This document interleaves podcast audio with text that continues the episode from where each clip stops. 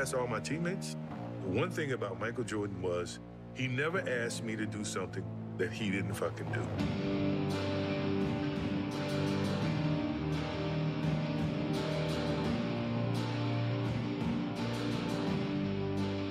When people see this, uh, they're gonna say, well, he wasn't really a nice guy. He may have been a tyrant. Oh, well, that's you. Because you never wanted anything. I wanted to win, but I wanted them to win and be a part of that as well.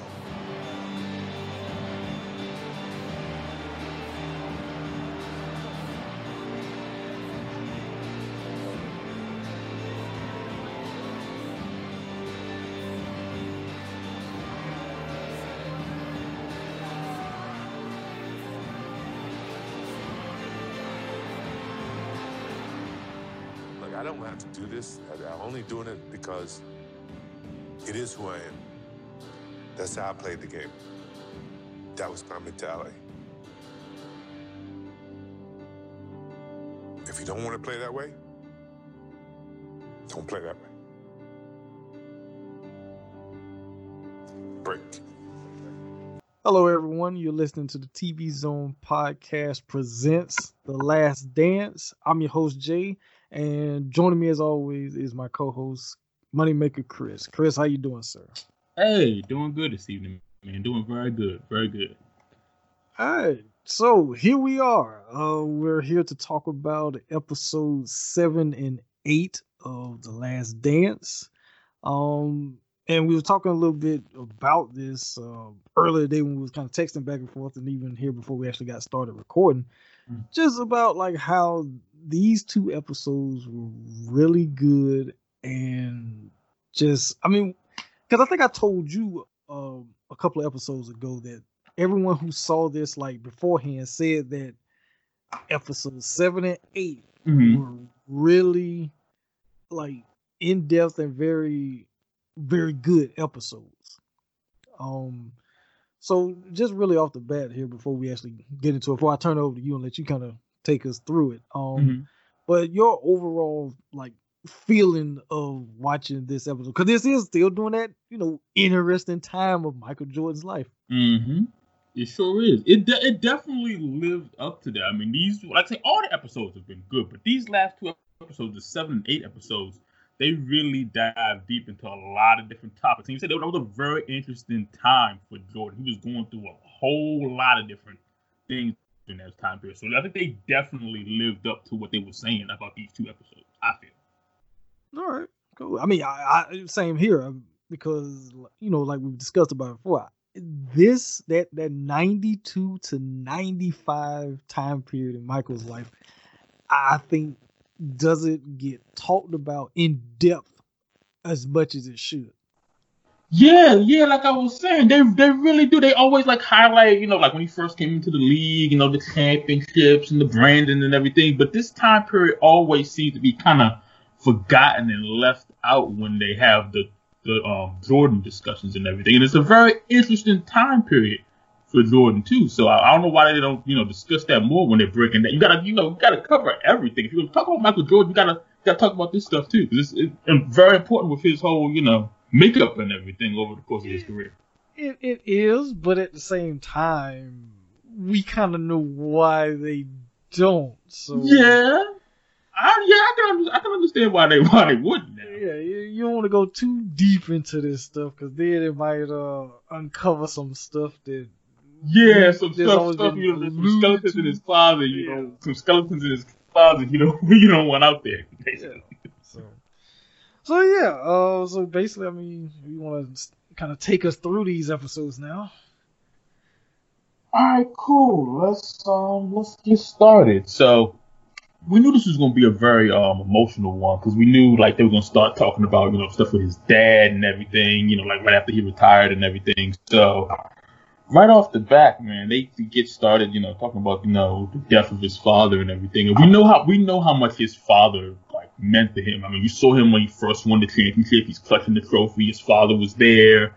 And, you know, throughout key moments early on there, he was a huge, huge part of his career. So when he passed and everything, especially the way everything went down, I mean, it really, it just added even more, took even more of a toll on him, you know.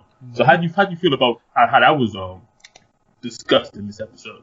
Well, uh, one of the things I did like is it it does show just how how close him and his dad were. Mm-hmm. Which Very true. Which kind of you know put parallels with him and Tiger Woods, his dad. You know, it, Mm-hmm. it was the same way.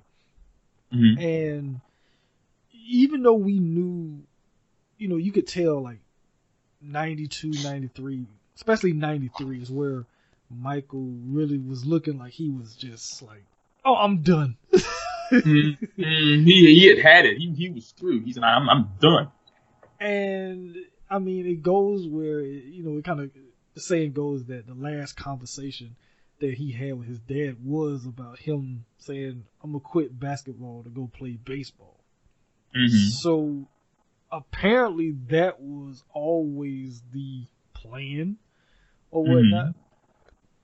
And it, it was it was kind of nice to see you know Michael kind of reflecting back on that time period because one one of the things about Michael Jordan that we don't see a lot of is him just being his natural self. Mhm. But through this documentary, we are you know getting to see a lot of just Michael being Michael in a way. And even though, you know, all of it is not him at his best, but it's still, you know, he you, you get to see like the different sides of him for better or for worse. And I for that I have been enjoying because you know with some people he's one of those people that when you know because he was so famous and everything you kind of you, you kind of start disassociating him as like a being a regular person Mm-hmm. you you you kind of you kind of start looking at him. I won't I won't go like to the whole idol uh, Mhm. point, even though some that is kind of what it is in a way. But at the same time, when you start disassociating people as being like just a regular person to this whole idol, you know, status and everything, you kind of overlook or don't see them as a real person. But watching him, you know, even with the talking head stuff with either from '98 or from I want what was it? I think this stuff with him was filmed in either late uh, 2018 or 2019 or one. Mm-hmm. Um, Mhm. just the like the more current day stuff of him talking and everything, and just you know just seeing him as a natural person. That stuff to me was is more intriguing about him because you learning more about him as a person, as a man, also. So through this, throughout this whole thing, that's kind of been the the biggest thing for me, and just him talking about his dad too. It just you know, it, it, it's nice, especially the stuff you know we're dealing with, like how him and his dad were so close, and I mean, Mhm. even goes back to North Carolina days, really. You know, Mm, it does. you know, Very him, true. him and his mom was there. You know, was there when when they won the, the uh, national championship in '82 and everything. So his dad was a huge part, not only of course his own personal life, but also his public life. His dad was a, a big component of that. He really was, man. Like I said, very cool. We're definitely seeing a different, you know, more the human side of Michael Jordan. Because we know the competitor and the assassin and everything we see on the see on the court and everything. But we're getting to see that, you know, hey, you know, we're getting to see the more hu- human side of him as well, and like the relationship with his dad and everything, how much that impact, how much it had on him, and that's very good to see. That's like that's something you don't see a lot of either. Everybody just thinks, oh, you know, Jordan the basketball player, but to see that relationship, that bond, that you know, father son bond, it's a it's been a beautiful thing to see throughout the course of this um, documentary. Yeah, agreed. Mm-hmm. And when it came to his, you know, his father's death and everything, you know, you started getting some of the conspiracy theories and stuff out there, you know, saying, oh, you know, that it has something to do with his gambling and all this different stuff and everything. So, how did you feel when it came to like, you know, stuff like that when it was starting to put all that stuff out there when it came to his father passing and everything? I mean, okay, so the okay, so the the way everything went down, and in a way, I mean, there are, I, I will say, there's some smoke and validity to, you know, the the theories that maybe his dad was killed because of Michael and his gambling. Because if you go back to where Michael, you know, he didn't care who he was gambling with. If they had the cash, he did not care, you know, type of mentality. No, exactly, exactly. You know, so you don't know who he might have been in in bed with as far as like the whole gambling thing, who he might have owed money to or whatnot. Especially the whole the infamous, you know, him wearing number twelve jersey, you know, that whole Mm, thing. yeah, we talked about that last episode. Yeah. Yep. So when it comes to stuff like that, because you know the way it went down with the whole James Jordan, he was driving back to North Carolina, Wilmington to be exact, and instead of you know, you know, getting a hotel or even a motel room, he decides to pull off, you know, the road or whatnot and Mhm. would go to sleep in the car. And the way they say things went down is that these two young boys, they were 18 years old at that. So that, that was No, eighteen. That's that's crazy, man. yeah. And the fact that they they come upon the car and you know they I guess it was a robbery that went wrong apparently, you know, whatnot. mhm. And they shot him, you know, they killed him. Then of course they trashed the car and, and they dumped it off somewhere. And then they, you know, they dumped his body in the river because, you know, I, I didn't know that it was actually a three week, you know, thing that you know he went missing in late July, and his body wasn't found until August. Yeah, I didn't realize. I didn't remember that either. That, that was news to me too. Yeah, so I guess maybe because you know being a kid or whatnot, you kind of misremember certain things. Yeah, you're not thinking about you know stuff like that. Yeah, so I always thought it was like all like concurrent that it happened. I didn't Mhm. realize it was a three week span that went by, and you know that how that whole play out. But the fact that these boys was 18 years old, both of them, and Mhm. and they just you know do what they do, and they got life in prison for that. So you Mhm. you just imagine like what they probably went through because I'm pretty sure there's a lot of Oh, dudes in prison that were Michael Jordan fans. When they found out, like, yeah, those are the two that killed Michael Jordan dad. They, you know, Oh they man, I bet, you, I bet you they, I bet you they gave them hell, man. I bet you they gave them hell every chance they got. Yeah, and like I said, they got life in prison for that. So they, they're you might as well say their entire life because I mean, at 18, you, you haven't even really lived life yet. No, not at eighteen. No, not at all. So- Mm, it's just you really you getting a good start before you good at that age. So at, I mean, at this point, they spent more time in jail than they did out of jail. Um, Pretty much. Pretty So much, man. Yeah, and it just like I say, it was very. It was just a weird time because you remember that uh, that post game interview from the '93 finals that I had sent you. That's the one where he's and this is even before this guy, before the uh, documentary got started. But I think we were talking about it, and I sent you that um, video clip, or I tagged you in it one. I can't remember. And when he's talking, and he just Jordan that is, and he just looks tired, and he just like he just he didn't want to play basketball anymore. And Mhm. I've always pointed to that interview as being like something that's very triggering for whatever reason. And it's just like how it all the domino effect plays out. Like they win the NBA championship and you know in um, June of '93. His dad goes missing toward the end of July. They find his body in August, and then not too long after that, Michael announces his retirement and goes to play baseball. And it's just just the way that plays out is just weird. Then of course they do address the conspiracy about um, whether or not it it was it really a retirement or did, Mhm. did did David Stern you know secretly suspend Michael for 18 months and this that and the other. And of course that's an old interview with David Stern in regards to that because you know he passed away so there was no new stuff with him. But even when he, but I don't know if you caught that or not, but when, when they showing that clip of David Stern talking about it, he even has like this little sheepish look on his face as if like there's more to that than what it really was. hmm but he can't. He don't really want to speak on it. Yeah, I, I- did catch that. I did notice his expression when he was speaking. Yeah, it's, it, and it's almost like everyone that might be involved in it is going to take that to the grave.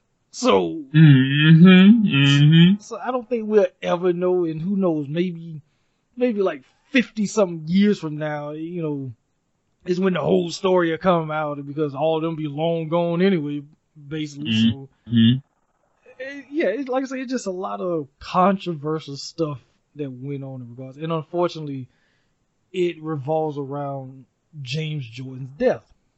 So.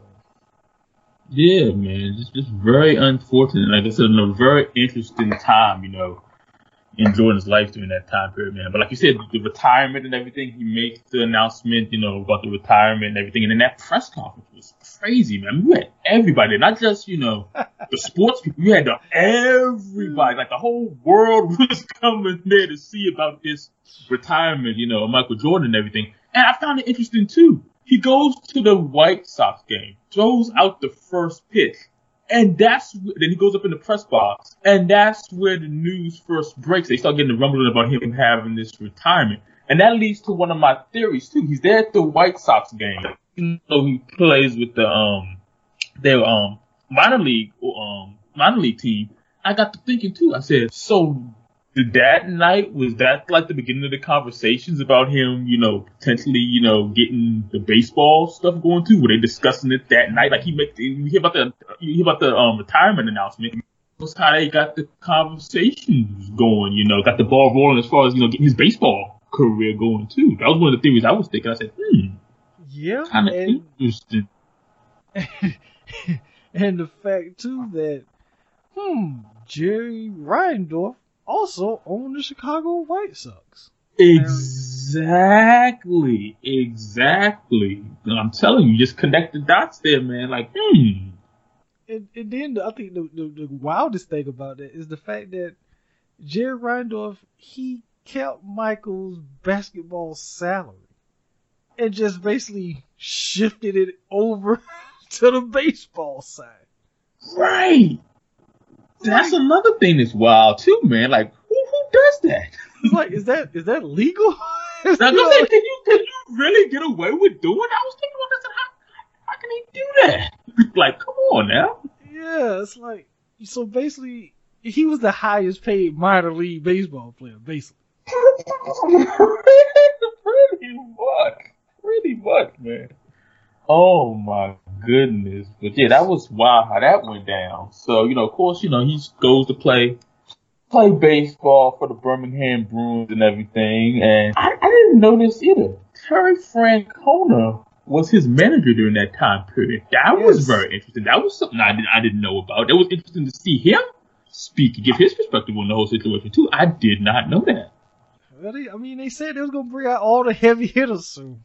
Well, they do. Well, they definitely they they definitely did that, man, for sure, for sure. But I mean, when you look at like him down there, you know, playing baseball and everything, they said he he started off, you know, with a 13 game hitting streak. He kind of went cold after that, but he started off, you know, doing pretty good. And when you look at his like numbers and stuff during that time period, I mean, he I mean, for somebody just coming from basketball and trying to play baseball, I mean, he batted like 202, had three home runs, batted in 50, had 51 RBIs, had 30 stolen bases. I mean, not bad at all considering. And I and I still always wondered too if it hadn't like that was like around the time of the um baseball strike.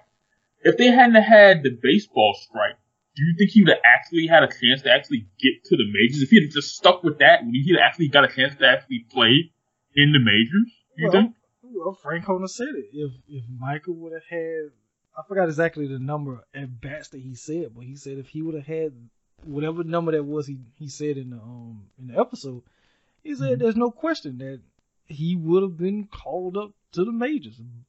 But the biggest thing, which I did not know about this either, while um, watching this because you know I kind of paid attention to a lot of that baseball stuff. But once again, when you're a kid and you, you kind of forget things and misremember things or oh, yeah. stuff oh, get overlooked. When mm-hmm. they brought up about the whole strike and how MLB wanted to, you know, kind of have a replacement, you know, players playing, and they wanted Michael to play in the major leagues, and Michael was like, "Nope." And next thing you know, he's back. Mm, that's right. The famous line, that famous fact saying, I'm back. so, I mean, even even with that, there's some controversy to it because it's almost like they were going to try to use Michael to be the face of baseball in a way. And I don't think he wanted he he didn't want to do that because I think he did respect the game as much as he respected the game of basketball. I think he also respected the game of baseball, and he didn't want to be treated. He didn't want to get like special treatment, you know, Mhm. coming into baseball because of his status of coming from basketball. And And- no, go ahead.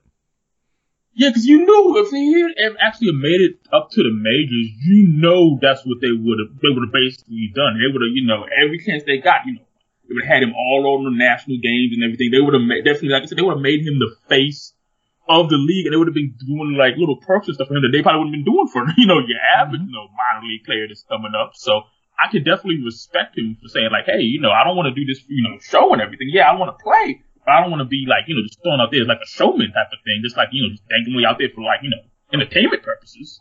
Good, and it, it just because it was it was it's kind of weird like they were they I guess because baseball needed something if they was going to get people to, like to watch well what's the biggest attraction that we could get we can't we don't have our regular players so hey let's get Michael Jordan you know whatnot people love him Mm, oh yeah, they love him. I'm telling you, let's make him the face of our league. You know, especially with the strike and everything going on. You want people to come back to the game. What better way to do that than bringing in, you know, Michael Jordan, one of the most recognizable names in that time period. And then also too that whole uh, what was that Sports Illustrated cover that they Yeah. kinda- you know, they kind of s- screwed him over in a way, and and that was the last time that Michael ever did anything with Sports Illustrated because he didn't feel like he could trust them anymore. Mm, yeah, yeah, he kind of they they kind of screwed themselves there and kind of you know soured their relationship with that. I mean, I'm- I, whoever behind that, they they had they had to be dumb. I, I get you want to do stories and everything, you want you know headlines and everything, but come whoever did that, you that, that was just that was just a bad look for that side. Yeah, Yeah, not not a, not a good look at all. Not a good look at all. But let's see. Let's get a little into the um to the Bulls that season, that 93-94 season. You know, where Jordan was basically you know away. I mean, the Bulls they actually you know did pretty good in that season. They had a 55 and 27 record, and Scottie Pippen kind of stepped up in that leadership role a little bit. It's it's very interesting how Pippen has been you know seen throughout the course of this episode and everything. I mean, this whole this documentary. yeah, I mean, we felt bad for him, you know, with the contract and everything, and the time period of him with the surgery and everything. And of course, we got him you know, not going in the game when they drew up that play for Toni Kukoc and everything. What you're feeling for Scottie Pippen? And you're like, oh man, you know, it's like you got you kind of like an emotional roller coaster when it comes to Scottie. yeah. Pippen here. Um, how, how, how do you feel about the Bulls during that season? And how do you feel about him not going in the game when they drew up that play for, for um, Kukoc? Well, okay, so I feel two two ways about that. So as a kid, it's like, well, you you, you didn't really understand, you know, why he didn't go in the game. It's like, Mhm. oh, like wait, why, why, why they? T-? Because you know, as a kid watching, it's like, why did they take Scottie out? You know, Right. Mhm. That's, Mhm. that's that's your thought process. Like I said, Oh, as a course. kid watching. Yeah, what's, what's going on here? but you know now like as an adult and everything watching that i mean it's, it's it's kind of a double-edged thing because you're the mvp of the league and you know everything that you are capable of doing so why it, it it feels like that was a jerry krause type of thing because it's like Kukoc is supposed to be the new savior of the Mhm. Bulls, and you know, and it's like, okay, well, this is the writings on the wall with that, and I think that's what Scottie was feeling like. Well, since that's who y'all want, then I don't need to be out there at all because he was supposed to be the one taking out the ball. So if Mhm. if, if Scottie's taking out the ball right there, you know that the play is not designed for him because they wasn't, you know, back then they wasn't doing a lot of uh, elaborate like inbound, you know, plays, scenarios Mm-mm. and stuff Mm-mm. like that. It was No. clicker if, if they setting that play up for whoever is out there on the floor, not the one that's taking out the ball. Mm-hmm. So, I mean, you can kind of understand where Scottie's coming from in a, in, to a degree, but at the same time, it didn't make him look good because it almost made it seem like he wasn't truly for the team's need. And it, it doesn't hurt. I mean, it doesn't make it better for him either that the fact that Kukoc does nail that freaking shot. So yeah, exactly, exactly. Like, what, what, what if he'd have missed that shot? Now, if he would have missed it, then you know Scottie could be sitting over there looking like, hmm, "I told you." You know, I told, I told you so. Mm-hmm. Exactly.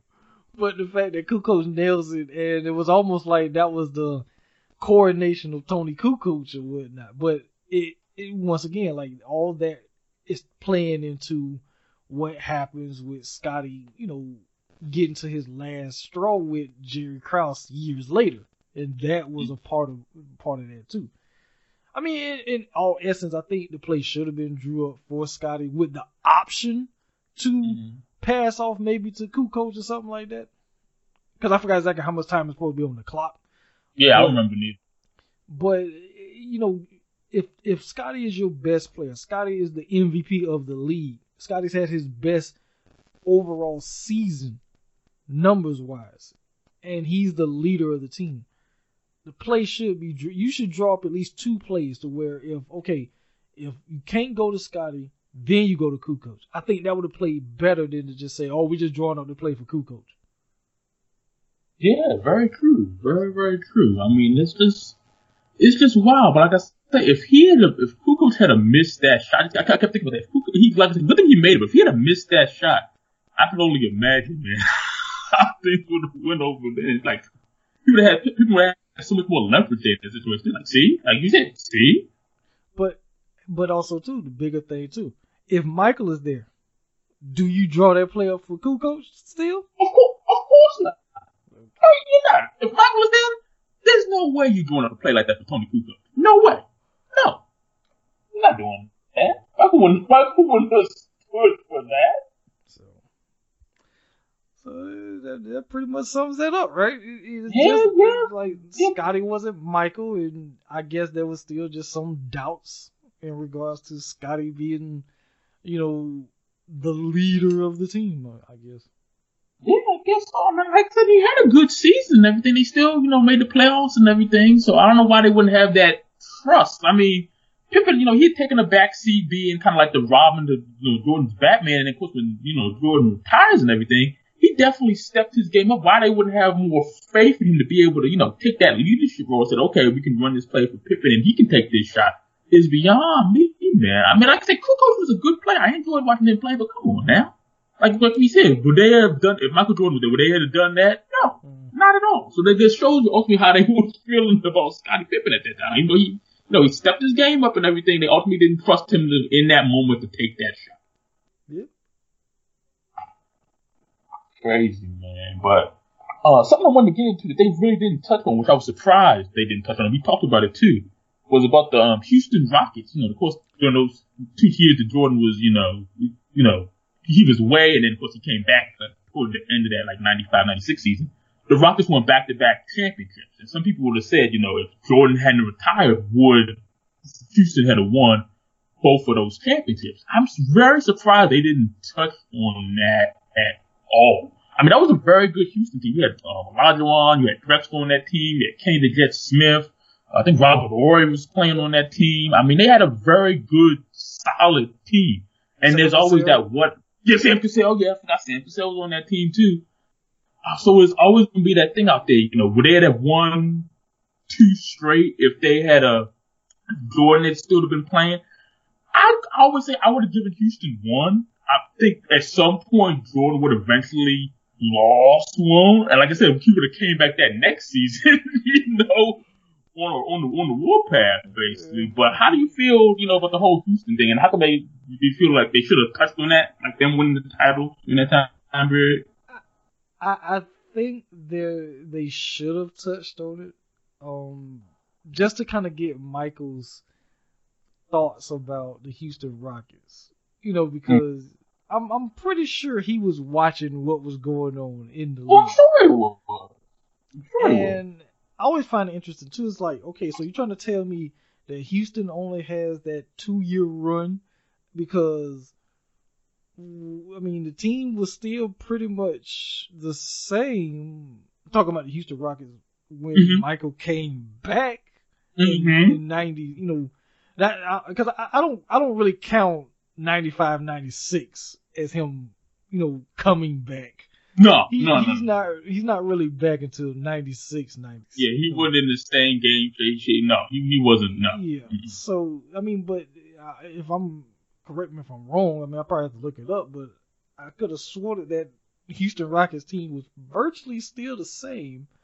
You know, Yeah, as far as I remember, I, I, I have to look it up too. But as far as I just remember off the top of my head, I was pretty much that same squad.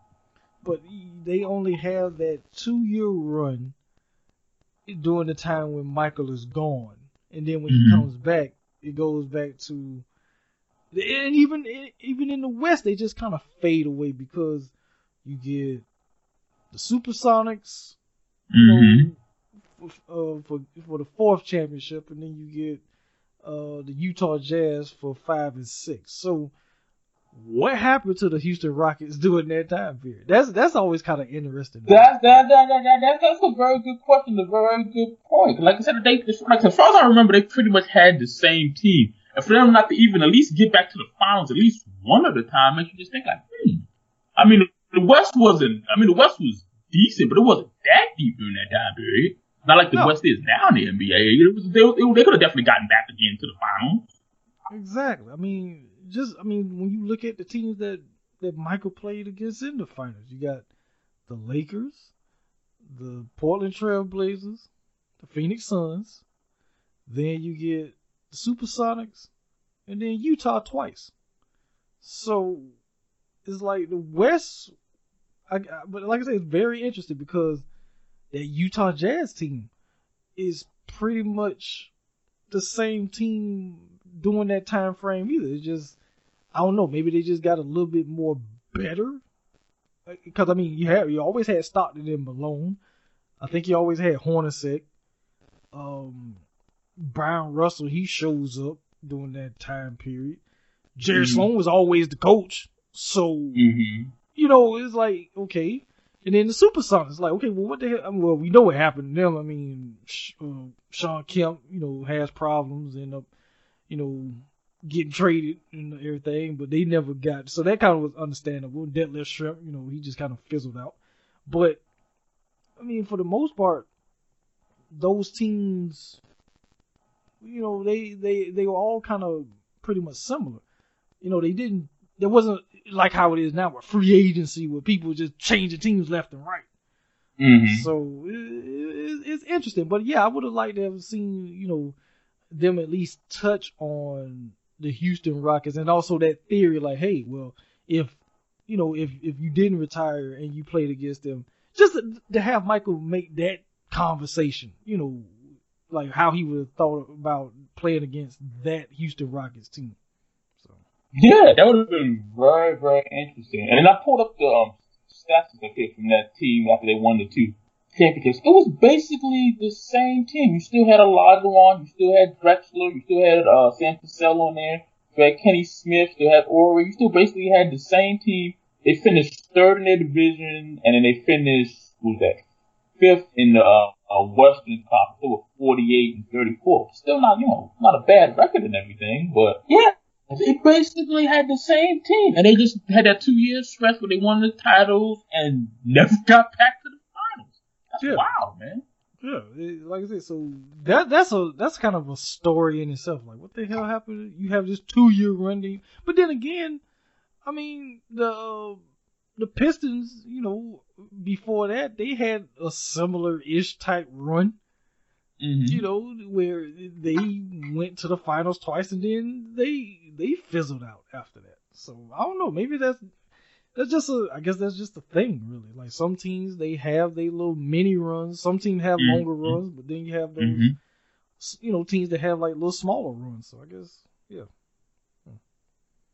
Yeah, man. Yeah, it's very interesting. I always, you know, wondered about that, man. But very, very, very interesting. But um, yeah, Michael Jordan, you know, he comes back with the famous fact. You know, he facts saying, "Hey, I'm back." Comes back with the 45, and like you said, during that time period, he really wasn't the, you know, the Jordan that we all, you know, knew and loved and everything. He's coming off playing baseball. He's not fully in, you know, basketball shape. I mean, you look back to that, you know, still talk about a series with Orlando, where you know Nick Anderson steals the ball and everything. like, like, I said, now you know you know Michael Jordan in his heyday. You think somebody's gonna steal the ball from him, especially somebody like Nick Anderson, who wasn't a bad player. You gonna steal the ball from Michael Jordan like that? I don't I don't think so, man. But it was that it was that next season, that seventy two and ten season when he really, you know, the Bulls got back to being being the Chicago Bulls, man. But um how do you feel about that transition, like from him, you know, first coming back then to that, you know, seventy two and ten team? Well, okay, so it's always funny because once again, like I said, I, I, put my child eyes back on from that time period. So when he come back, I'm like, why is he wearing number forty five? Yeah, exactly. Same here. I'm like, well, what, what's going on here? Why isn't he wearing twenty three? Which is okay, so that kind of goes back to, you know, when he was in baseball, he wore forty five. Mm-hmm. He and, did. And the fact that what we know now that Jerry Reinsdorf basically switched his NBA contract over to his baseball contract, maybe he was still con- contractually obligated to be wearing 45. Probably, probably so. That, that, there you go. Good thinking there, man. Good thinking. You know, maybe maybe that's what it was until. I mean, of course, they all. He says, you know, it wasn't until, you know, um, I think it was Nick Anderson that said, you know, 45 ain't 23. 23, yeah. And mm-hmm. he takes that personally because, you know, Michael know how to manifest stuff, right? Oh, yeah. Oh, yeah. He sure, he sure does. So, so, you know, he come that, that's when he come back wearing 23. But, I mean, one of his best games of his career is a number 45, his fifth game back, and of course it takes place in good old Madison Square Garden. And he drops, yeah, he drops 55 on them just to let everybody know that, like, yeah, I am back. Damn it. I am back. That's right. You know, no, no, no, no, don't get it twisted. MK is back. but I mean, so you know they go to the playoffs and then you know they lose to Orlando which has Horace Grant, who's like the savior, because I will never forget that crap. They won in Chicago, mm-hmm. and Horace Grant gets hoisted up on, on the team's shoulders and carried out of the stadium. So, the Bulls lose that. And what happened? Michael just, you know, they come back the next year and pretty much burn down the league and go 72 and 10. Mm-hmm. so, I mean, that's kind of. I mean, he never lost in the finals, but I feel like that was as close to him losing in the finals as possible. Mm-hmm. So, I mean, if he would have lost in the finals one of those years, like oh, 93, man. 94, 94, oh, 95. Lord, who, knows, who knows what happened? like I told you, they he would have they would have came back the next year, truly burned down the league. They would have went 82 and 0 and 16 and 0 yeah, we talked about that. Yeah. so yeah, but it, it, was just a, that was just an interesting time period because he he comes back and like say even though he was Jordan, he wasn't Jordan. It's like he had to kind of get back to that. And I guess the whole Nick Anderson said, well, you know, 45, 8, 23. It's like, okay. I'll show you. I'll show you. I'm telling you, man. It, it, it, it didn't take much to get him going now. no, which we we saw that in this episode too. We saw it very very much so. I mean, look at the whole um Bradford Smith thing. Oh god. Oh my god, I remember Wilbon talking about that. He was talking about it on the radio here, like not that long ago here too. That was wild, man. I mean, man, thoughts on that? okay, so I I don't remember this at all. In matter of fact, I don't even remember this damn LaBradford Smith. Me, me neither. I, I, the only reason I remember this because I heard Wilbon and some of them talking about it. But during this, when it actually happened, I no. So I mean, the whole thing about whether or not you know he goes out and had this really good game against Michael, and supposedly after the game he says, "Good game, Mike," and you know Mike takes that personally. Personally, yeah. And the the story goes that the because they was playing all you know they was playing a back to back home home game. Mm-hmm. So the game that LaBradford Smith had a really good game was in Chicago. Then mm-hmm. they fly to Washington and mm-hmm. everything. Mm-hmm. And apparently Michael tells the team like what he had in the whole game last game, I will have in the first half. And he just goes out there and just destroys this kid. Mm. So that, that, that's just wild. Yeah, you they didn't hear from him no more. no, but then but then when they asked Michael about, it, Michael said, "I have no recollection of this." Right, exactly. so either either either dude didn't actually say "good game, Mike," and Michael just kind of manifested this in his head, mm-hmm. or Michael was just so in the zone of being pissed and whatnot that he really don't remember it. You know, you, you have one of them type of you know those blackout moments, and kind of in the zone sort of thing. Yeah, he, he blacks out and he just goes into this whole you know bizarro Jordan world, and he really don't remember it. so yeah, very true, very true, man, very very true. But I thought that I thought that was wild. that was great. That's one. That's one of the best Jordan stories, man. Well, I mean, well, so much of happens in his career, but that, that that's up there. That's one of the best stories. Yeah, well, that one and the whole in the B.J. Armstrong one too. That yeah, I was yeah, B.J. B.J. Armstrong. That, that, that, that was another one too. Now, now, now, B.J. Now, B.J. should should have known better. He played with Mike. He should have known better than that. I mean, yeah, I mean, any other time, yeah, you you know, you make a shot like that, you win. You know, you're excited. That I understand that. But this is Mike, man. You play. You know how he is. You should have known better than that. You should have known better, man. And what's funny about that one too? So once again, you got a former teammate that's mm-hmm. getting the best of you and everything because they know the ins and out of your team, basically. Mm-hmm. Mm-hmm. And even when they show them like congratulating each other after the game, Michael does have this look on his face like, "I'm gonna get you." I'm gonna get, I, got, I got something for you next game, boy. Ooh, you didn't, you didn't messed up now. and, and even BJ says that too. He says like, yeah, he, he came back to this game and they, you know, he gave it to us. You know, yeah, exactly. Yeah, yeah. So I mean, it, that that kind of goes back to what Michael has said, you know, in the series of of where he doesn't have a gambling problem, he has a competition problem.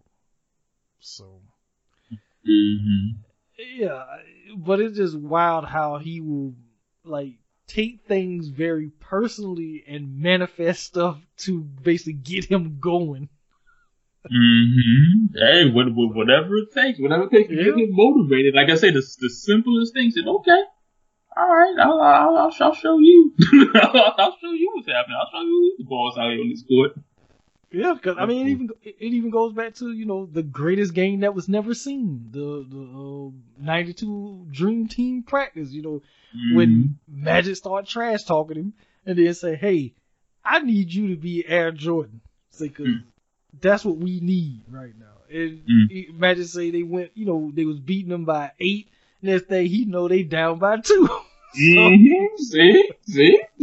I'm telling you, uh, don't don't mess with that man. Don't don't don't, don't get him started. like I said, it won't take much. He said, okay, I'll show you. I got something for you. Okay. oh man.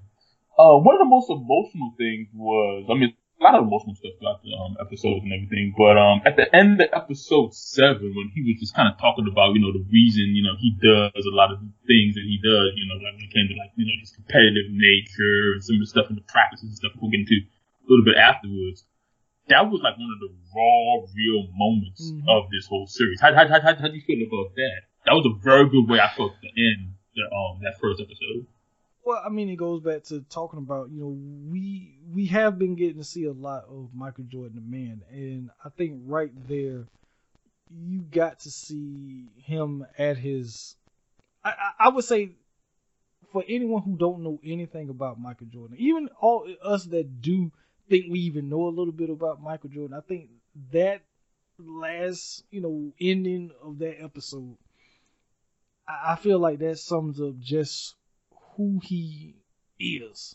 Mm-hmm. Way, because the fact that he's talking, the way he's talking and everything, he, and I guess, I guess when you do talk about something that you are very passionate about, and just, I guess, maybe the emotions and, you know, remembering a lot of that stuff and knowing everything, how hard he had to work and all that type of stuff to get to the status that he got himself at, mm-hmm. it, it, it came out and mm-hmm. and he he wanted to. See, he was like, we have to take a break. Mm, yeah, yeah. Mm-hmm. Cause you, I mean, when he was talking, you you could see clearly that his eyes were starting to ward up. It just yeah, he was getting very emotional, very emotional. But it, it it made me think about too, like how, you know, we might have everyone has like different standards for themselves, but uh-huh. you will always have you you whether you know someone personally or just someone you might work with, and if you have a certain standard of how to do things. Now you you know what you can do, and you might do something really well or mm-hmm. whatnot.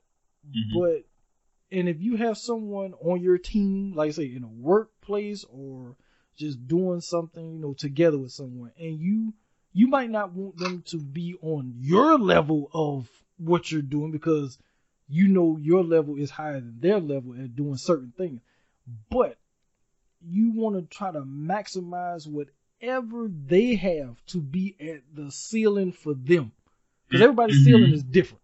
Yo, and, what I and I think I think one of the things was is that Michael wanted the maximum effort from mm-hmm. his teammates because mm-hmm. he knew mm-hmm. the standard that he stood for. Because when you look at who coached him going back to college, Dean Smith, Roy Williams, Mm-hmm. And then when he gets to the NBA and uh, that coach, I think uh, Vertek or whatever his name was, he wasn't that great. But then you had Doug Collins. Doug Collins. Mm-hmm. Doug, and then you go to Phil Jackson, who just expanded on what made Michael great.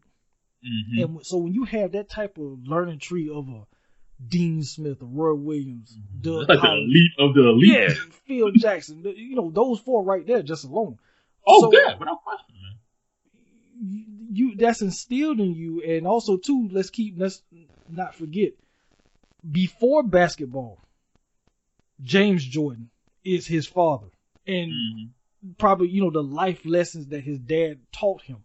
So mm-hmm. when you get all that wrapped up into one, and he has this, you know, determination, this this will about him that is unmatched from a lot of people. And when you're on his team, he wants you to exceed your your natural expectations because he might see something more out of you.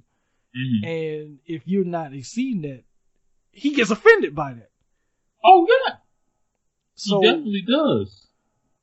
And because some people, they don't know how they don't know how to motivate themselves. They don't know how to you know, do that. And you know, you work with enough people, or you be around enough people. You you know people that are like that, but mm-hmm. you can say certain things to them. You can try to motivate them as best you can to mm-hmm. try to get them to. You only can do so much. As best yeah. I'm trying to say. Mm-hmm. They have to be willing to put in the effort themselves. And Michael is seeming like the person. If you're not putting in the effort, then you don't care. Mm-hmm and that's why I guess he was the way he was and pushed people the way he did. And I guess you know just him talking about that, it got him worked up, and he got emotional like that. And it is it's one of the rawest moments of him that you will ever see. I, I will I will put that moment over his Hall of Fame speech.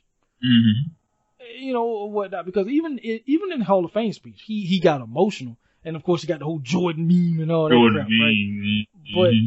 But I don't think people people reacted to this a lot different than that Hall of Fame speech because this was true, raw, uncut, and it was almost like a look behind the curtain at the man Michael Jordan. Mm-hmm. mm-hmm. This is like the real crying yeah. Jordan, not, not that little crying Jordan mean he's yeah. Hall of Fame speech. And like you said, coming from that, you know, all that, you know, going back to his college days, you know, with, you know, Roy Williams and Dean Smith and everything. And also, too, I think his, his brother, too, they him and his brother were very competitive too. So yeah. you know, throw him in the mix too. He all, a combination of all of that, you know, explains where he got that competitive nature, that work ethic that was been instilled from him from like day one. And it mm-hmm. explains so much about, you know, his personality and his makeup and everything. And it's that raw that came out in that moment. And like I said, it's one of the realest moments we've seen of Michael Jordan and one of the realest moments we've seen in this documentary to this point. Yeah, because I mean, oh, I forgot to mention one thing too. Because even when he spoke at uh, Kobe's funeral, you you got to see you know the real him Mm-hmm. because he was talking about his friend, someone he looked at as a little brother Mm-hmm. everything. So you you got to see the real him in that moment too. But like I say, but this to really sum up who Michael Jordan is, I think those two three minutes really like drove that home. It definitely did, man. It definitely did. It was a it was a great, great moment. And also too, it kind of goes back to like some of his, you know, practice habits. When you're talking about him to practice, you know, getting on the guys and yelling and cussing and everything, and different ones. You know, Scott Burrell, he was on there. He was trying to get the best of everything out of him. he was trying to get the best out of him, man. That you know, he he he wanted the guys to be as you know, be at their best. You know, if you can go out here and go to battle with me on this basketball court, you know, you're gonna have to, you know, reach a certain level. And if not, you know, you, you know, basically, you basically get to stepping if you're not going to, you know, go out here give me that, give me that effort, you know. So how do you feel about that when it came to like talking about like his practice habits, how he was, you know, treating guys and everything in practice? Well, I mean, because he even alluded to it in the episodes, like the reason why he was the way he was in practice with them is, you know, he didn't. He said he didn't want them to necessarily fight him, but he wanted them. He wanted to get them so worked up to the point that they did want to fight him, because once again, look at what he had to endure himself with the. Pistons and stuff like that. So his mentality was if they could stand up to me, Mhm. then I knew that I didn't have no problem going to war with them against other teams. Mhm. And I don't think a lot of dudes understood that. And Michael just, I, I, think maybe if he would have explained that to them, but then again, that would have that would have kind of negated the point of what he was trying to make. So instead of coming out and actually saying it, you know, he would just do little things, just trying to see how far he could go. And of course, he even said too, sometimes he went across the line and everything. But it was just him just trying to, you know, make them be, to you know, to live up to their to the best and get the max out of their, you know, abilities and everything.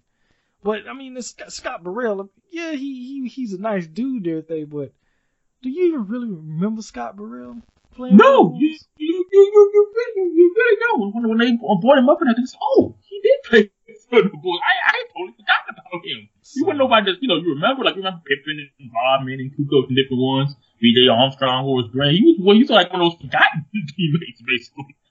exactly, exactly. So, I mean, and I guess that was the whole point of what they was trying to prove with that. Is like, well, because he was so nice of a guy, look at the career that he had. Dude, I probably have to look up his career because I don't think he did anything major significantly in the NBA because I don't remember. I sure, I don't remember it. Like I said, if they hadn't brought him up, I would have totally, like, forgot about him. Like, he's one of those forgotten teammates when it comes to comes to Michael Jordan's career. But yeah, but I found I found it all very interesting and everything. And of course, you know, they get into the whole thing with um him and Steve Kerr. We've heard, you know, how all this whole thing, you know, went down over the course of the years. Um, how how do you feel about that whole little incident with him and Steve Kerr? Well, I mean, okay, so Steve Kerr is the flip side of Scott Burrell. Where Oh yeah, Burrell, you know, he just kind of laughed it off and everything like this. Didn't pay Michael no mind. Steve Kerr gave Michael exactly what he wanted. You know, to the point that he was willing to fight, even though Michael punched him in the face. But Mhm. it showed that Steve Kerr was willing to go. He was willing to take it to that extra limit. And lo and behold, Steve Kerr is, you know, he makes the one of the game winning shots to win the championship for for the Bulls in one of the in the second three peat. So Mhm. that just that kind of shows you Michael respected Steve Kerr. He did. hmm He earned he earned his he earned his respect. You know, you know, he, he punched punched him in the eye and everything, but that that that showed he had that you know that fire about him. He he wasn't he wasn't going he wasn't going back down for Michael. So he Exactly. I mean- in that moment he earned his respect. Yeah, and, and it was funny about it too. Steve Kerr has a very unique career. He really does. When you think about it. I mean, as, as a player, he he has five championships, three with the Bulls and two with the Spurs. Mhm. As a coach, he has three championships with the with the Golden State Warriors. So you know, the man has a very unique career Mhm. and everything. And I mean, he's always kind of been one of those players, even though he was quote unquote a role player. But I Mhm. think he was a he was more of a top tier role player than Mhm. cause you, well, you know, there there's some there's like role players and then there's role players. You know, yeah. Oh yeah. There's a big difference. Definitely. and he he was not one of them. He wasn't a Scott Burrell role. No, oh, he no, he he was definitely above that man. He was So- definitely. And and it's funny too because when you think about it, Steve Kerr kind of he falls under the Phil Jackson, Michael Jordan, Gregg Popovich learning tree. so That's amazing, man. And- that and he- amazing. in in in that learning tree, he now is passing down to your Steph Curry's, your Klay Thompsons, hmm Kevin Durant when he was there in Golden State. That's that's that's that's amazing when you- think about it, man. I mean, like you said, a very interesting career playing and coaching for um, Steve Kerr. But uh, real quick on uh Scott Burrell, he's actually a coach now. He's coaching at uh Southern Connecticut State University, and he kind of bounced around the league. You know, he before he went to the Bulls, he played for the Hornets, Golden State. He played for the Nets. He played overseas for a little bit because he got that one championship during that uh final year with the Bulls. He had uh he had 6.9 points a game, had 2,649 career points, 1,332 career rebounds, and 527 assists. So Scott Burrell. Yeah, he he, he was a role player. Like I say, he was a role player. Now I don't know what he did as far as like coaching is concerned, but um as a player he was just a role. Oh man. Uh, let's see. The um Space Jam stuff. They got into a little bit about the um, whole Space Jam and everything. I I did not notice they had built a whole like little bubble set type of thing for him to fly. He was still filming and everything for him to still go out there and play ball. He had some players out there too. He had Reggie Miller out there, and Rodman was out there, Juwan Howard and everything. I'm like, oh wow, I, that I didn't know that. I, like I said, we all, you know, I figured he probably was, you know, getting some practicing, but I know they had built a whole little setup there for him to actually go there and practice. Um, how do you feel about that? I mean, that's wild. Um, Very and what what the whole thing about Space Jam is is wild because that movie was art imitating life. Mm-hmm. Yes, it was. Yes, it was. Because I mean, the movie the movie is done. Like I said they did a very good job of how they constructed that whole thing, where you know he's a baseball player and he's kind of struggling, and Mhm. you know, but the Looney Tunes needed his help because uh, Jerry Krause. I mean, um, uh, um, you know.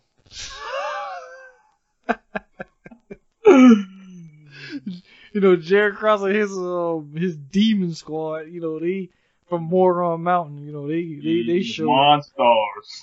yeah, and steal some of the NBA po- uh, players' powers or whatnot, and Mm-hmm.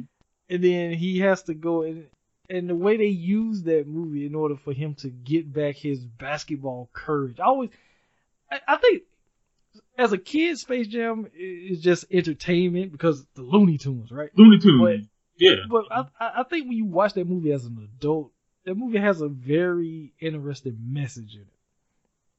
And it, but as, but as far as like the behind the scenes stuff, where you know, I, I think Space Jam also too helped with him to kind of get back his basketball, you know, love for the game. I should say. Mm-hmm. Mm-hmm. Agreed. So, and then plus he have all his friends out there with him. Pretty much, yeah. I mean, he had a whole, he had a whole, he had a whole squad out there playing, up with him. And, and, well, you know, I'm I'm surprised. Well, I'm surprised they did not talk about that charity um basketball game that he played in too. Um, because it was Scottie Pippen, um, I think Penny Hardaway, a lot of NBA players was in this game, and Michael played in this game, and I think that was either, I think it was like either late '94 or was early '95 Mm-hmm. when he played in that game. Mhm. And I, I like to believe that little things like that is what kind of started him leaning him towards like coming back to play basketball. Especially too when you got freaking Scottie Pippen on live TV, you know, with wearing Jordan shoes and pointing at air and then talking, waving like "come back." You know, Like, come back, yeah. Like, come back, So- come back. We, we, we need you, man. We need you, Mike. yeah, and plus, too, that two year time when Michael was gone, the NBA ratings was not that good. They were not, man. I mean, Jordan was, he brought a lot of, you know, say what you want, but he brought a lot of people in. Even like, the, probably a lot of the casuals. Like, they might not have been huge basketball fans. They, they wanted to see, you know, the great, you know, Michael Jordan. So once he left, the ratings, they definitely suffered big time. Like I say, you had other people in the league, but you didn't have nobody on that Jordan level. Is that? I mean, to I mean, of course we we talking basketball, but if we, if we had to shift it to something else that we enjoy a lot, which is wrestling and Mhm. everything, we want to make that comparison. That's like when Austin retires, The Rock goes to Hollywood. Mm-hmm. I mean, nobody was bigger than them because they. I mean, as much as your Undertakers and Triple H and Shawn Michaels, you know, and Mhm. everything, you those two had such crossover appeal that brought Mhm. a lot of casuals in and, Mm-hmm. and everything like that. So Michael Jordan to basketball is the same way where yeah, you had your basketball fans, but because of his crossover appeal with the you know the whole shoe campaign that got behind him, and Mhm. the Commercials and everything. yeah, Mhm. the McDonald's commercials and all that stuff. Gatorade and all that. Be like Mike. Exactly, Gatorade. And then of course Space Jam comes along, and Mhm. then you get uh, even more because now you got kids, little kids, Little know him because kids of- mhm, with the Looney with the Looney Tunes and everything from the cartoon perspective. Exactly. So you got all this crossover appeal with him, and so I guess it only made sense. Hey, I gotta come back to the basketball. You gotta, you gotta get these ratings back up, man. Yeah, you definitely you definitely did, man. You definitely definitely did. And like I said, with the Space Jam movie too, once again, it came with like a whole lot of uh, like memorabilia and stuff. I mean, they, I remember having a whole bunch of like stuff. I mean, I remember I had a Space Jam alarm clock. There was a game out for PlayStation. I had I had some of the figures. I had so much Space Jam stuff, man. Did you ever? Did you have any like Space Jam like memorabilia stuff? I, I didn't have any memorabilia stuff. I mean, I, I think because I, I had the movie on VHS, and also I Mhm. had the soundtrack. Oh the yeah, oh, soundtrack yeah. was good. That sound that's that's one of the best like movie soundtracks. I think I still got it too. That was a very good soundtrack. It was, was a lot of good songs on that soundtrack. And Yes, of it course, I was. mean, uh, and it, it, you know, it's, it kind of sucks talking about him now because of all the stuff that he, you know, got himself and got into. Talking about R. Kelly, Mhm. but I mean, I believe I can fly. That song, I mean, that beautiful song. yeah, it, it- um, shoot, I remember actually my elementary fifth grade elementary class. We we actually sung that for our graduation. I think we I think we sung that too. I don't know if it was for graduation, but it was for, it was for something. It was something we did. I remember singing that song. It might have been graduation, but it was for something. We sang that. We sang that song too. Yes, so I mean that, but it, but at the same time, it is a like you said, it's a beautiful song. It really is. It's a very good song. Mm-hmm. Um, like I say, say what you will about uh, R. Kelly, you know whatnot. but it was but- exactly. When it come to music and everything, he he was at the top. Oh, without without one question, you, you you can't take that away. And that song, I mean, is a great song, and it's a very inspirational song too. You know, I Mm-hmm. believe I could fly. I believe I could touch the skies. You know, you know, it just, it, it just, and plus, I mean, at the point that they play it in the movie or whatnot, it just kind of drives it all home too. So Mm-hmm. Yeah, man. But yeah, I remember I had, a, I think McDonald's, they had some stuff out too. They had like little stuff, stuff, um, stuff figures and stuff from Space Jam. Actually, I'm looking at it right now. I'm sitting on my, um, staying there. My Michael Jordan, uh, Space Jam figure. I'm looking at it right now. I, I had a lot of Space Jam stuff. I did. I had a lot. I'm telling you, my aunt will be like so much space. I had, you name it, I probably had it, man. And I, I, I, I. I, I kept that Jordan figure, man. I kept that Jordan figure. Hey, that's stuff worth money, man. I'm sure, I'm, I'm sure, sure it is, man. That's what take see how much that figure is worth. And if, and if you lucky enough to get him or anybody that was in the movie to sign it, shoot. Oh man, you, you, you set, man. you definitely set, man. but yeah, yeah, man, great movie, great soundtrack. We, you know, definitely, you know, like anybody hadn't seen Space Jam, I know for most people probably have, but if you haven't seen Space Jam, I highly recommend seeing the movie and getting that soundtrack. That was a very, very good soundtrack. It was one of those CDs you could put in like from beginning to end, just you know, all the songs were good on there. And and see, and that right there is the reason why a lot of people when they said Space Jam 2 with LeBron James, that's why people got pissed about it because of how important the original movie is. Mm-hmm. And, and my only curiosity with this LeBron James version mm-hmm. is what conflict is going to be brought up here to where they need to get him. That's very true. Like I said, with the Jordan one, like I said, it was very, you know, it was connected to what was actually like, you know, going on with Jordan at the time. So what are they gonna do with LeBron? To kind of, you know, where the Looney Tunes gonna need LeBron's help. That's gonna be a very interesting how they play that storyline out. And, and also too, what what turmoil is LeBron gonna be facing? Because we knew what Michael was facing. Michael oh, was yeah. He was struggling with baseball. He wasn't a basketball player anymore. He wasn't himself anymore. Mhm. So what? So what is internal conflict is LeBron going to be going through in the movie? That's that's gonna be the million dollar question, man. I'm telling you, I'm very, you know, I'll I'll check it out when it comes out, but I'm very, you know, kind of on the fence about this. Something, something, you know, you should just just leave alone. You, you really, you really should leave, especially something like that. I mean, they're already comparing him to Michael Jordan and everything, but I mean, now he's gonna try to do Space Jam too. I mean, I don't know. That's gonna be very tricky. This is gonna be it's gonna be high expectations, especially from people like us that you know grew up with the original Space Jam. It's gonna be very, very high, high expectations for that movie when it comes. Mm-hmm. But one last thing about that. So I thought about something. So Mhm. would you say that Michael's retirement is like the equivalent of LeBron making the decision to go to Miami? Because that, I mean, in a way, the whole world was watching when Michael, you know, was making his retirement.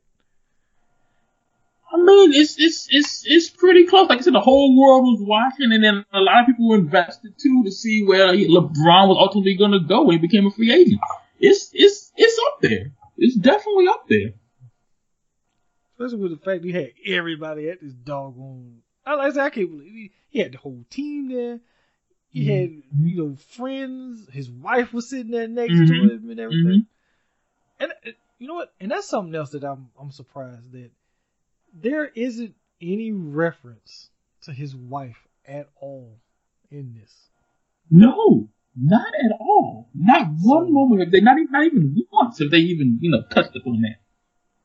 So I mean, that's the only time you see her. Yeah. And I mean, she she's an important part of, you know, with Jordan Brand and everything like that. Cause she was like, I think she, I forgot exactly what position she had in the company, but she helped, you know, help build up Jordan Brand too. So Mm-hmm. Mm-hmm.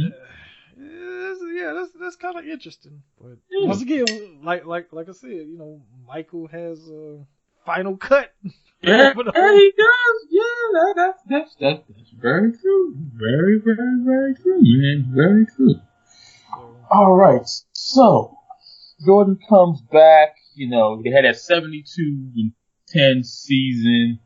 Get to the finals where they're playing the Seattle Supersonics. You know, you got Shawn Kemp when he was really Shawn Kemp, and you got Gary Payton the glove.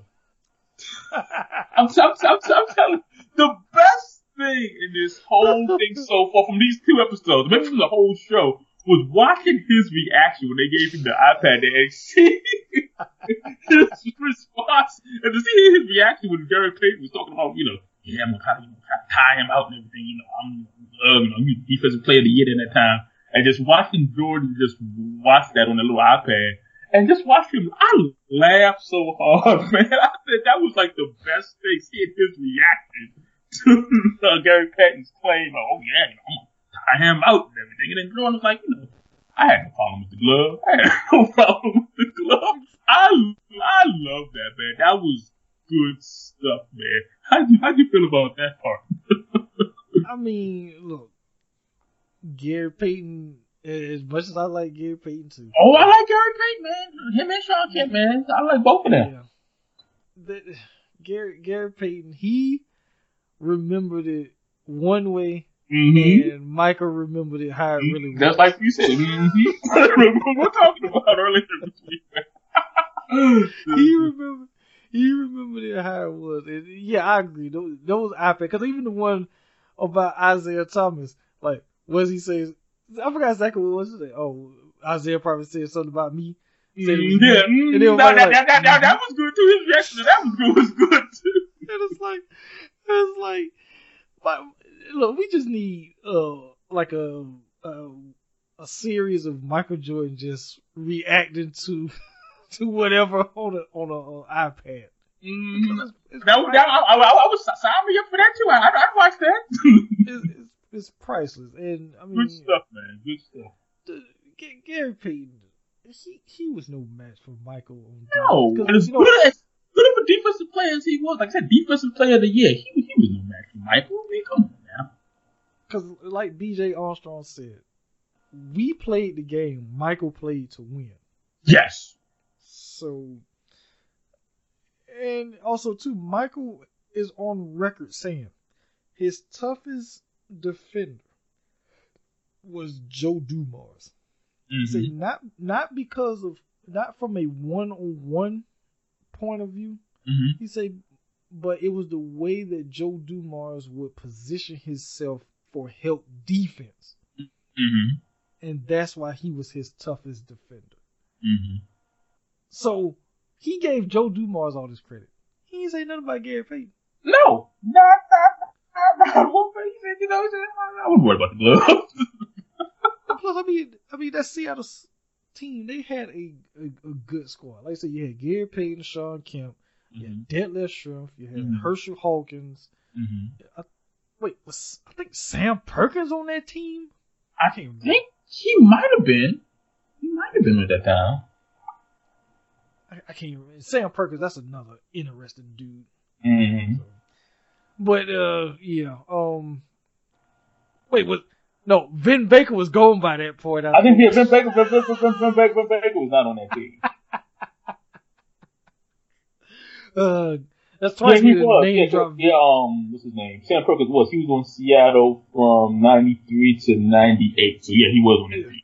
Yeah, because you know, Sam Perkins was was a college teammate of mine. Teammate of his, that's right, yeah. Mm-hmm. Carolina boys. Yeah, so it, it, just funny, but but yeah, Vin Baker's going by that point from from, from freaking oh man, freaking Vin Baker. Vin Baker. Um, good lord, but but yeah, I mean they had a good squad, but there was no match for that Chicago Bulls team. They, no, they really wasn't. No. Not at all, man. Not at all. And of course, they end up beating them for two. You know, he wins his first title since he came back. And of course, man, he wins it on Father's Day. And I'm telling you, man, I, rem- I remember this.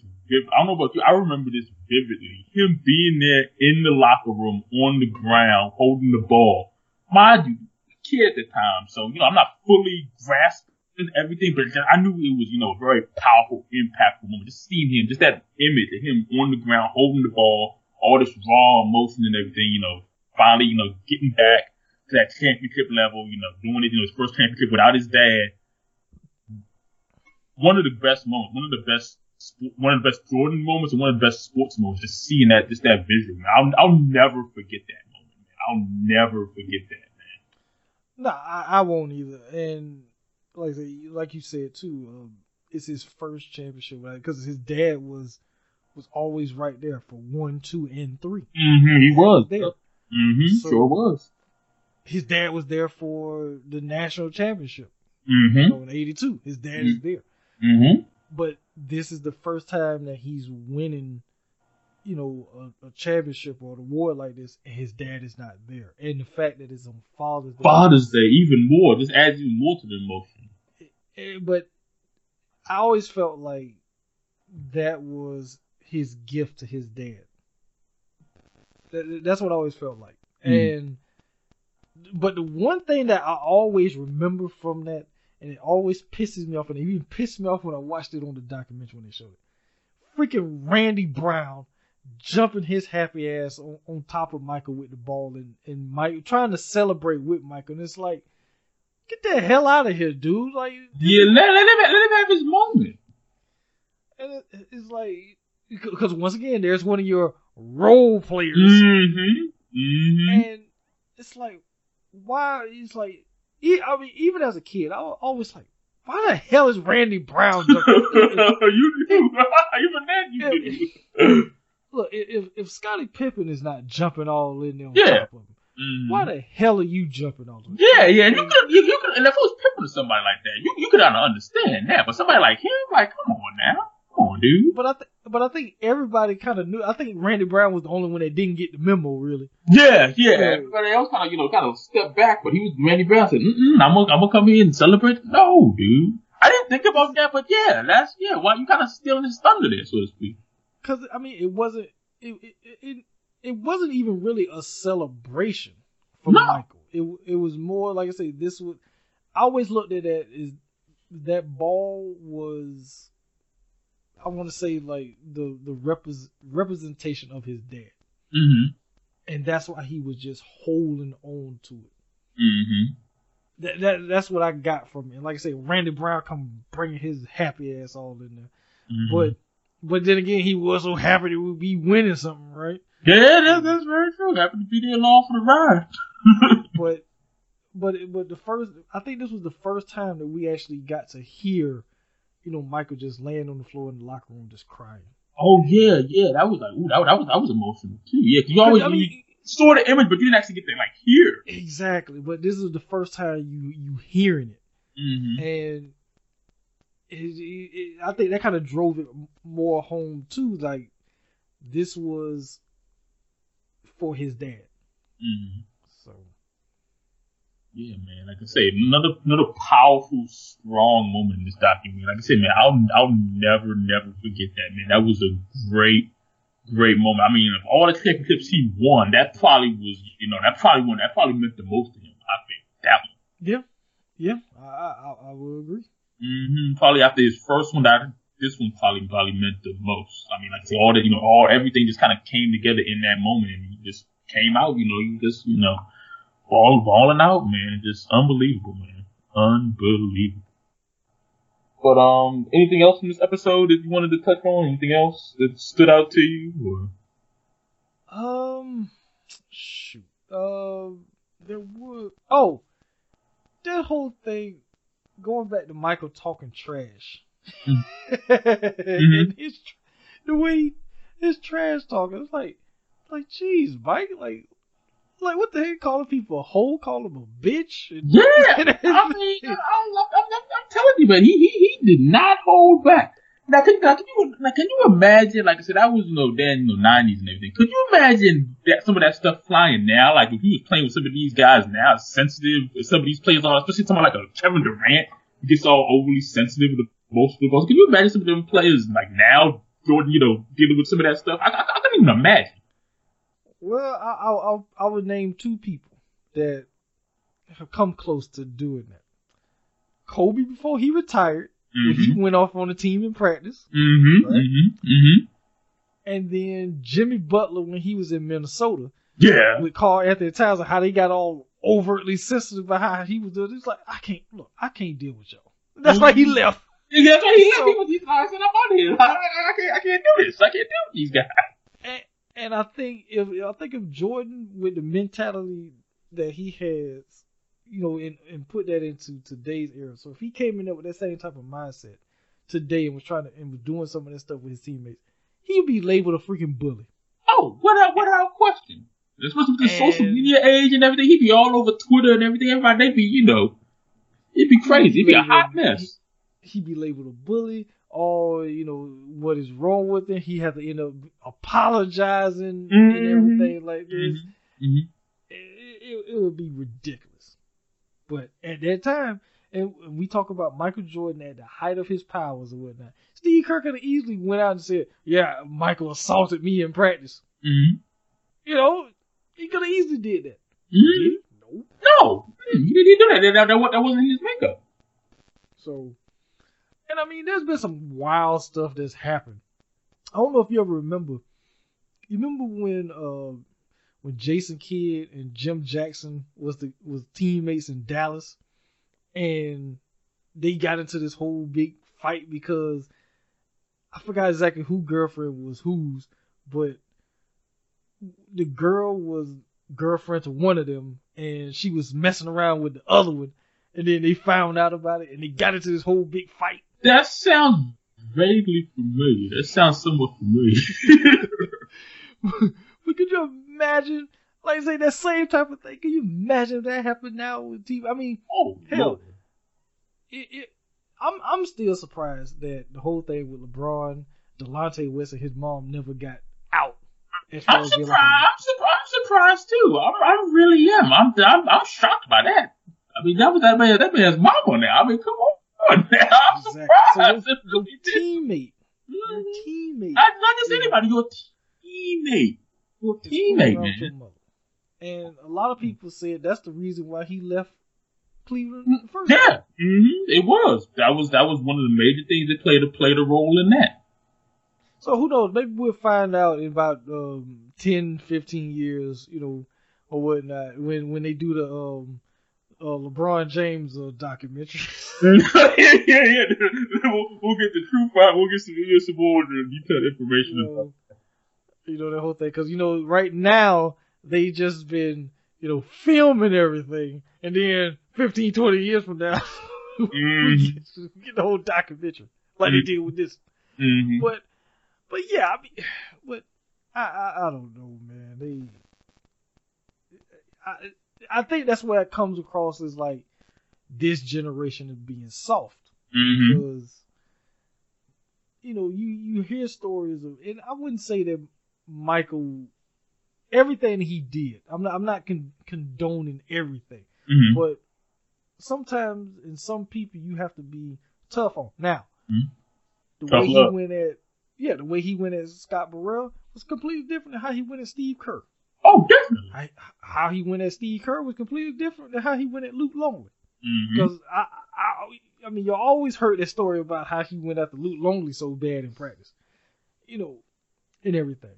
Mm-hmm. So, I guess every everybody you go at them a little bit different, and you just keep pushing and pushing to see how far they would you could push them. Mm-hmm. Mm-hmm. They, I think they understood that. But these overtly sensitive dudes now, mm-hmm. you know, you, go at them next thing you know, oh he hit me or he said this about me, blah blah blah. Mm-hmm. Yeah, and I'm gonna go tweet about it online and complain and whine about yeah, it exactly. on Twitter. You know. And then, and then next thing you know, uh, Stephen A. Smith uh, and, and Max Kellerman on first take, or or Shannon Sharpe and uh, Skip Bayless on mm-hmm. Undisputed doing think pieces on the whole. Mm-hmm, exactly. Very, very true, man. Very true. That'd be the hot hot topic for the day.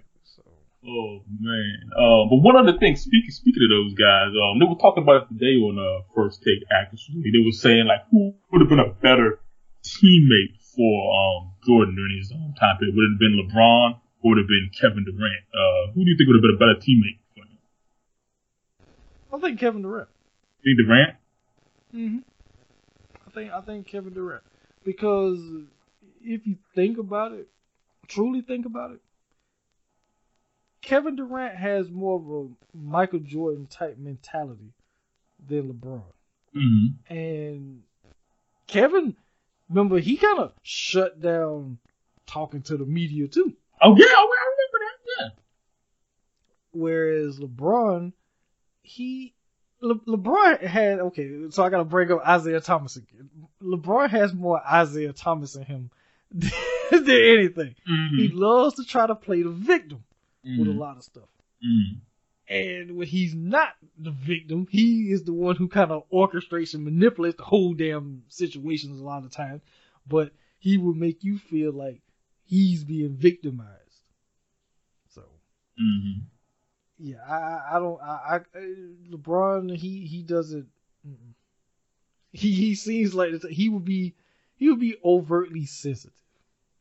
So. Yeah, I mean, yeah, I can see that. Yeah, and definitely, I think Durant would be a better teammate too. I mean, the only thing I think with LeBron is, yeah, he may not be as tough mentally. Like, he does have kind of that kind of Isaiah Thomas thing kind of going for him. But I'm thinking just from a basketball standpoint, he's a guy that doesn't necessarily need the ball in his hands all the time. I think he's more like that Magic Johnson, more that facilitator. So I think he would definitely, if we have him kind of running the point in the triangle and everything, I think that would be very interesting because you would need him to do a whole lot of scoring. He could get, you know, might be get creative and kind of get, you know, Michael the ball more. But I definitely probably would go Durant too. I think he would definitely fit with him more than what LeBron LeBron is because he just doesn't have that. He, LeBron, as good as LeBron is, I always say he doesn't have that same killer instinct that like Jordan and Kobe has. He just, you know, he, he, that's the main thing that's missing from his game. As good as he is, he just doesn't have that same mental toughness as those guys. And I think Jordan would definitely get to him at some point. I, I don't even think he has the same mental toughness of a, of a Magic Johnson. I don't think so neither. I think from a, from a, like a passing standpoint, I, know, I think my, my Magic's a better point guard and everything, but oh. yeah, I, I agree with you there. Yeah. So, and like I say, we ain't taking nothing against you know away no, from him from no. from his ability. It's just just everything of what we say is on tape. Yeah, it's, it's, it's, it's, tape. You, you, you look at the tape. You just look at his game, his style of play. It's, it's, it's there. It's there for you. It's raw right there, man. And like I said, no, no, not the LeBron. Like I said, he'll go down as one of the all-time greats, no doubt. But that's you know, just certain areas. I mean, like I said, LeBron is like three and six in the NBA Finals. Do you think Michael Jordan would have stood for that, being three and six in the NBA? No way. No. I'm sorry. Like I say, no. Michael would. Okay, I put it like this. Michael would not have lost to the Dallas Mavericks. No. No, and Michael Jordan and Michael Jordan would have had to leave Chicago and go to another team to link up with them. You can imagine, like I said, you can imagine him going to linking up with the Pistons or the Celtics. He wouldn't have had to do that. No, this is true. This he would. This is all. This is all. He would not have had to go join another person's team to ultimately win a championship. I'm sorry. No. he would. He would have stuck it out. He would have figured out a way to kind of, you know, get over the hump. Which he did. And it's bad. It is, and it's bad to say the two guys that we from this era that we said both of them did that. so yeah, pretty pretty much. So, pretty, I mean, pretty much, man. But I don't know. But yeah, it's interesting. But I, I don't. Oh, oh, it makes me wonder. Like, do you think that Kevin Durant with the Oklahoma City Thunder? Do you think, even though they're in the same conference, so it's kind of hard to say that. Mm. If if Oklahoma City was in in the East going against Dallas in 2011 finals. Mm-hmm. Do you think they lose to oh. that Dallas Maverick team? No, no way. Hmm. They would have, they would have beat them. Okay. And no, and no knock, and no knocking that Dallas team, but come on now. And, and let's not forget, um, LeBron had a had a migraine.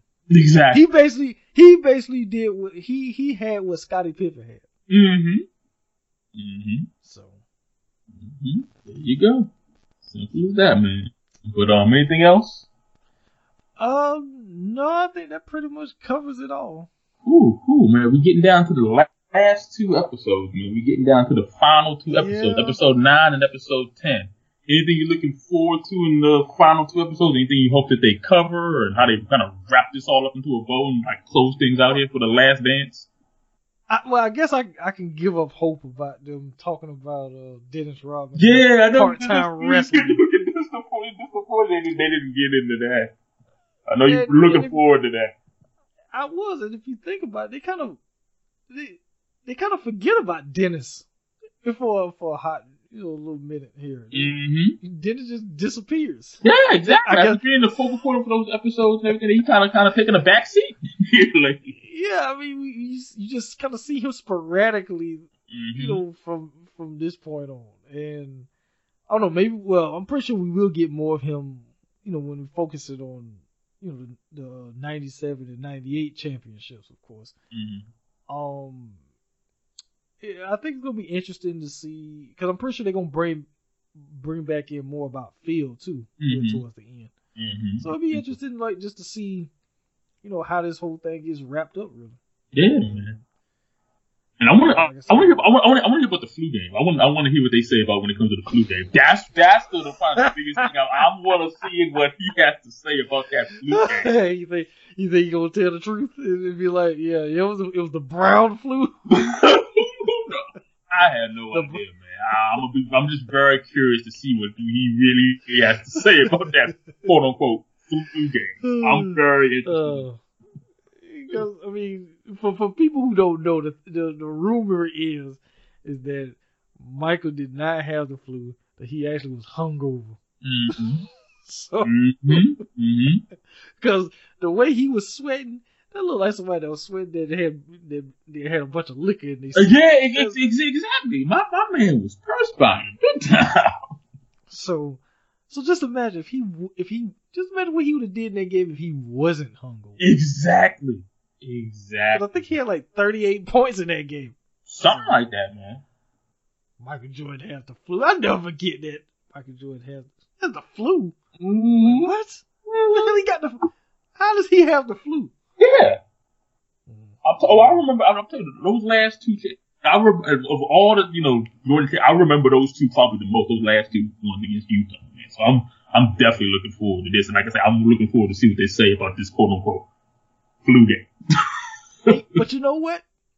You know what? Okay, I, I, guess I have to I have to drive it home one more time. Mm-hmm. If they do get if they the prime opportunity to talk about Dennis Rodman and the whole NWO thing would be in this last two because they're going against Karl Malone and the Utah Jazz. Yeah, so maybe maybe maybe that maybe that's why they maybe that's why they're saving it for this. Maybe they're saving it for that. So that would that would so, that would make sense. That would make so, sense. They decided to save it for that. So I'm keeping hope alive, especially when they be talking about because you know Dennis did get under Karl Malone's skin in oh, those finals. Oh, I remember. Oh, I remember. I'm telling you, man. I remember those finals very well. So, oh yeah, I remember. so, and the fact that they they turned that into a storyline in WCW, mm-hmm. tag team match out of mm-hmm. mm-hmm. Mm-hmm. Mm-hmm. So, like I said, there's, there's, there's still hope, man. There's still hope for you to get your wish, man. yeah, we'll, we'll see. We'll, we'll see, see, man. We shall see, man. But um, that's it for episode seven and eight. Like I said, we down to the nitty gritty. Next week we're gonna talk about episodes nine and ten. Jay, any last words for these um last two episodes?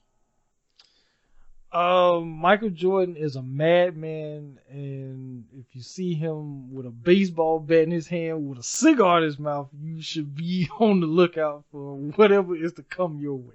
Mm-hmm. Mm-hmm. And he was not worried about the glove. The glove was nothing. He was like a glove that's a bitten me, man. that was just, a mitten, man. We wasn't with no glove. he was not worried about the glove. I didn't. I didn't have no problem with the. Glove. I, I had no. Yeah, I had no problem with the glove, man. Good stuff, man. I, I mean, Man, I laughed, man. That was so funny, man. But that's it. You guys take care. Be safe out there. And we'll see you next week to wrap things up with episodes 9 and 10. Peace out, guys. Peace. I'm about to hit you with that traditional style of cold rocking. Giving options for head knocking, non stopping. Tip topping, lyrics be dropping, but styles can be forgotten. So we bring back the raw hip hopping. Just like the records and tapes you be copping. Cop some breakdancing, boogie popping and locking. Tick tocking, guaranteed to have you clocking. We only get better and only better we have gotten.